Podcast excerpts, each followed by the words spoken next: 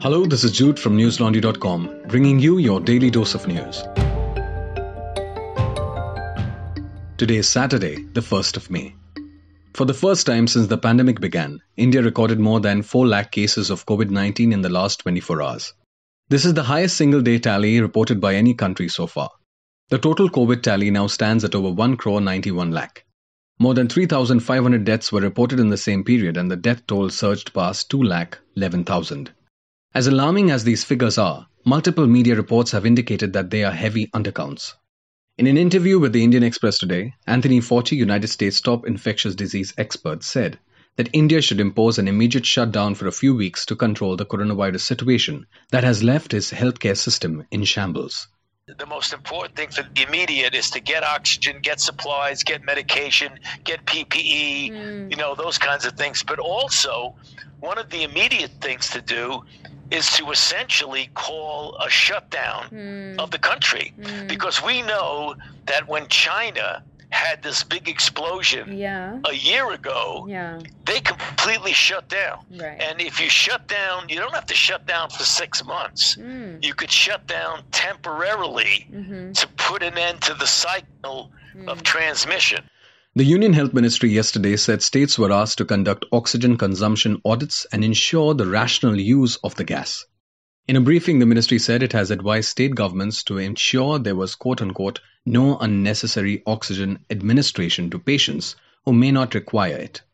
Incidentally, earlier on the same day, the centre had told the Supreme Court that there was no oxygen shortage in the country and that 10,000 metric tonnes of the gas was available. The country began its third phase of the vaccination programme today, even as many states said they had insufficient shots to vaccinate people in the age group of 18 to 44, indicating that they are likely to miss the launch of the third phase. Maharashtra, Rajasthan and Assam are some of the states which have already raised the matter of vaccine shortages with the centre. Punjab, Telangana and Andhra Pradesh, meanwhile, have said vaccinations will be delayed for adults. The Indian Express reported that Maharashtra, however, made overnight preparations to start the vaccine rollout in the third phase, receiving 3 lakh doses of Covishield from Serum Institute of India yesterday. The state government made arrangements to send 10 to 20,000 doses each to its 36 districts to begin the drive, at least symbolically. According to the Express, doses received from Serum Institute were enough to just keep 4 to 5 vaccination centres open in each district today.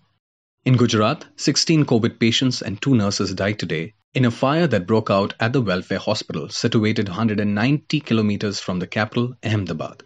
It broke out on the ground floor and was extinguished in an hour. 50 other patients were rescued by hospital workers and firefighters and shifted to nearby hospitals. In Delhi, at least 12 COVID patients admitted in the ICU of Batra Hospital in Mehrauli died this afternoon, with hospital authorities linking the casualties to shortage of oxygen. Among the deceased is the hospital's gastroenteritis head, Dr. R. K. Hemthani. The hospital has 327 patients, out of whom 48 are in the critical care unit. It had been raising alarms since today afternoon over depleting levels of oxygen supply. Around 12:30 p.m., the hospital claimed it had run out of liquid medical oxygen supply. An oxygen tanker reached the hospital around 1:35 p.m. The hospital ran without any oxygen for half an hour. A day after Delhi's Sehgal Neo Hospital sent out an SOS on Twitter about oxygen shortage, News Laundry's Akansha Kumar spoke with its director, Dr. Nareen Sehgal. Do watch the interview titled, "Why Doesn't Delhi Have Enough Oxygen?" on our website, newslaundry.com. After wrapping up the 8-phased assembly election, West Bengal yesterday imposed COVID restrictions, ordering a shutdown of shopping complexes, malls, beauty parlours, cinema halls, restaurants and bars. In Delhi, which has been reeling under acute oxygen shortages, the High Court yesterday called the breakdown of the health infrastructure a complete failure of the central government. The court was hearing a plea filed by a group of lawyers seeking medical facilities for advocates suffering from COVID-19. Meanwhile, the armed forces were granted emergency financial powers to elevate their efforts amid the COVID surge. The new powers will help them operate facilities, procure medical equipment and resources, and perform any required urgent tasks. The raging second wave of the pandemic has exposed glaring gaps in the country's healthcare system. The alarming surge in underpreparedness has led to an acute shortage of medical oxygen, hospital beds, and essential drugs to treat COVID-19. Social media timelines are replete with SOS requests. In such a time of crisis, fraudsters have found their way to social media as well. Diksha Munjal spoke to half a dozen people who are duped by scammers online with the promise of delivering drugs like remdesivir. The medicines never came and the money was swindled. Delhi-based advocate Sanjana Shrikumar, one of the people who was targeted by a fraudster posing as an authorized dealer of pharma company Cipla, said, and I quote, "It's really disheartening that individual citizens have decided to monetize this crisis and use it to create further panic," unquote. To know about the modus operandi being used to dupe distressed citizens, read Diksha's report on newslaundry.com. It is titled, "Beware. Fraudsters are cheating desperate people looking for COVID drugs." Listeners, at News Laundry, we are doing our best to hold power to account at a time when so many people are struggling and even losing their lives. We are an independent news platform producing podcasts, ground reports, interviews, videos, media critique, and much more. We would not be able to do all this work if not for our subscribers who fund it. So if you aren't a subscriber already, now is the time to join the movement to keep news free and independent. Go to newslaundry.com and hit the subscribe button at the top right-hand corner. Lowest subscription starts at 300 rupees a month only. Pay to keep news free. The Supreme Court today allowed the UP Election Commission to hold counting of votes tomorrow for the panchayat polls. A curfew will be imposed in areas nearing the counting centres and no victory rallies will be allowed in UP after the results are out. The court was assured by the poll commission, which also said that senior officials will ensure the COVID protocol is followed. The order came despite the court expressing concerns about the coronavirus surge in the state and citing a petition from a teachers' body that said 700 teachers had died on election duty. The Apex Court had asked the EC, and I quote, "Despite the situation, you need to go ahead?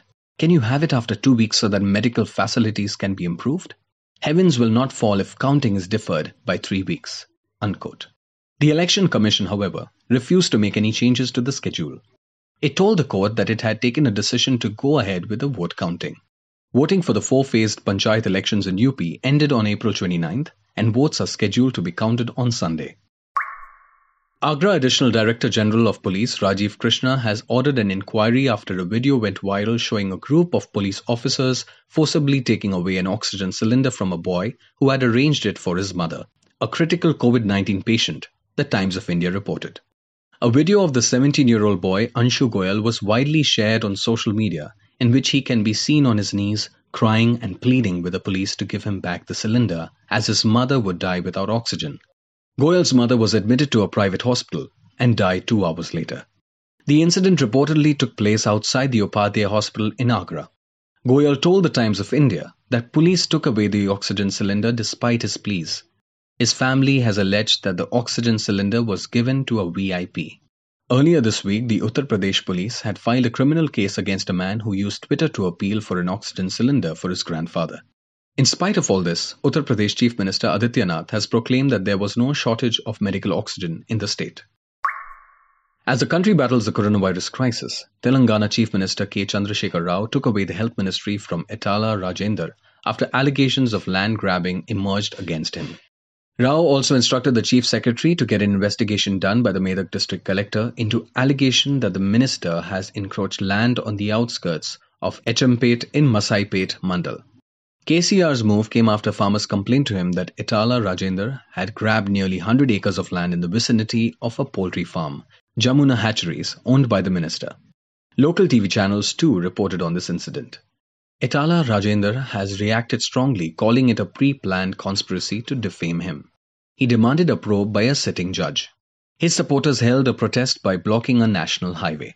The health minister said he had informed the chief minister and his principal secretary, Narsingh Rao, about his plans to extend his poultry farm. He said that land was not being used for farming and that farmers had voluntarily surrendered the land after he explained his purpose. The land has reportedly not yet been transferred to the poultry farm. A PIL demanding an FIR and CBI probe into claims of politicians being able to procure and distribute remdesivir, even as common citizens are facing difficulty in finding it, was mentioned before the Delhi High Court today. Petitioner Deepak Singh, the chairperson of Radaya Foundation and a national-level shooter, has alleged that denying access to medicines for one's own political gain is a crime of a very serious nature and affects coronavirus patients all over India.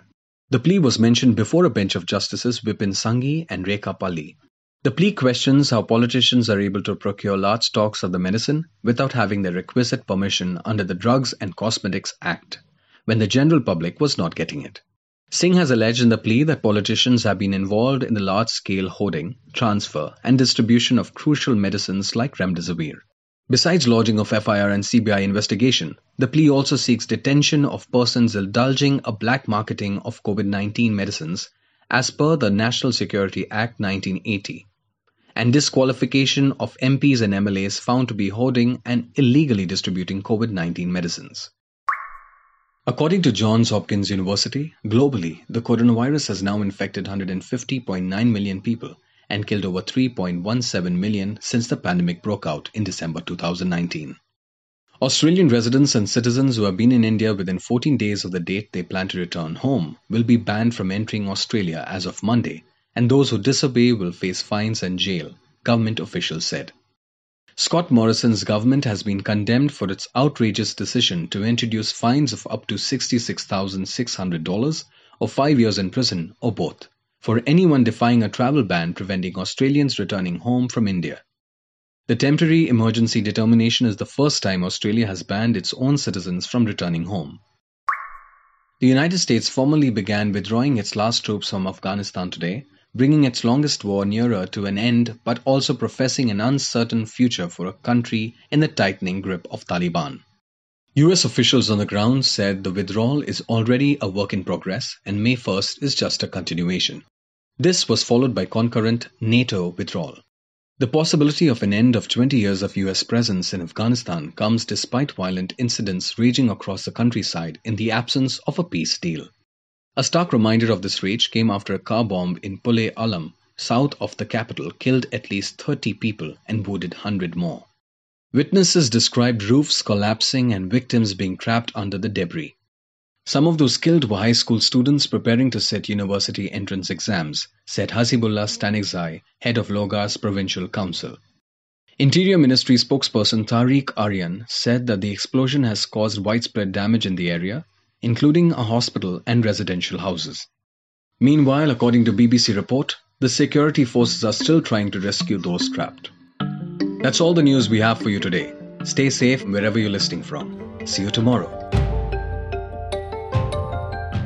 All the News Laundry podcasts are available on Stitcher, iTunes and any other podcast platform. Please subscribe to News Laundry. Help us keep news independent.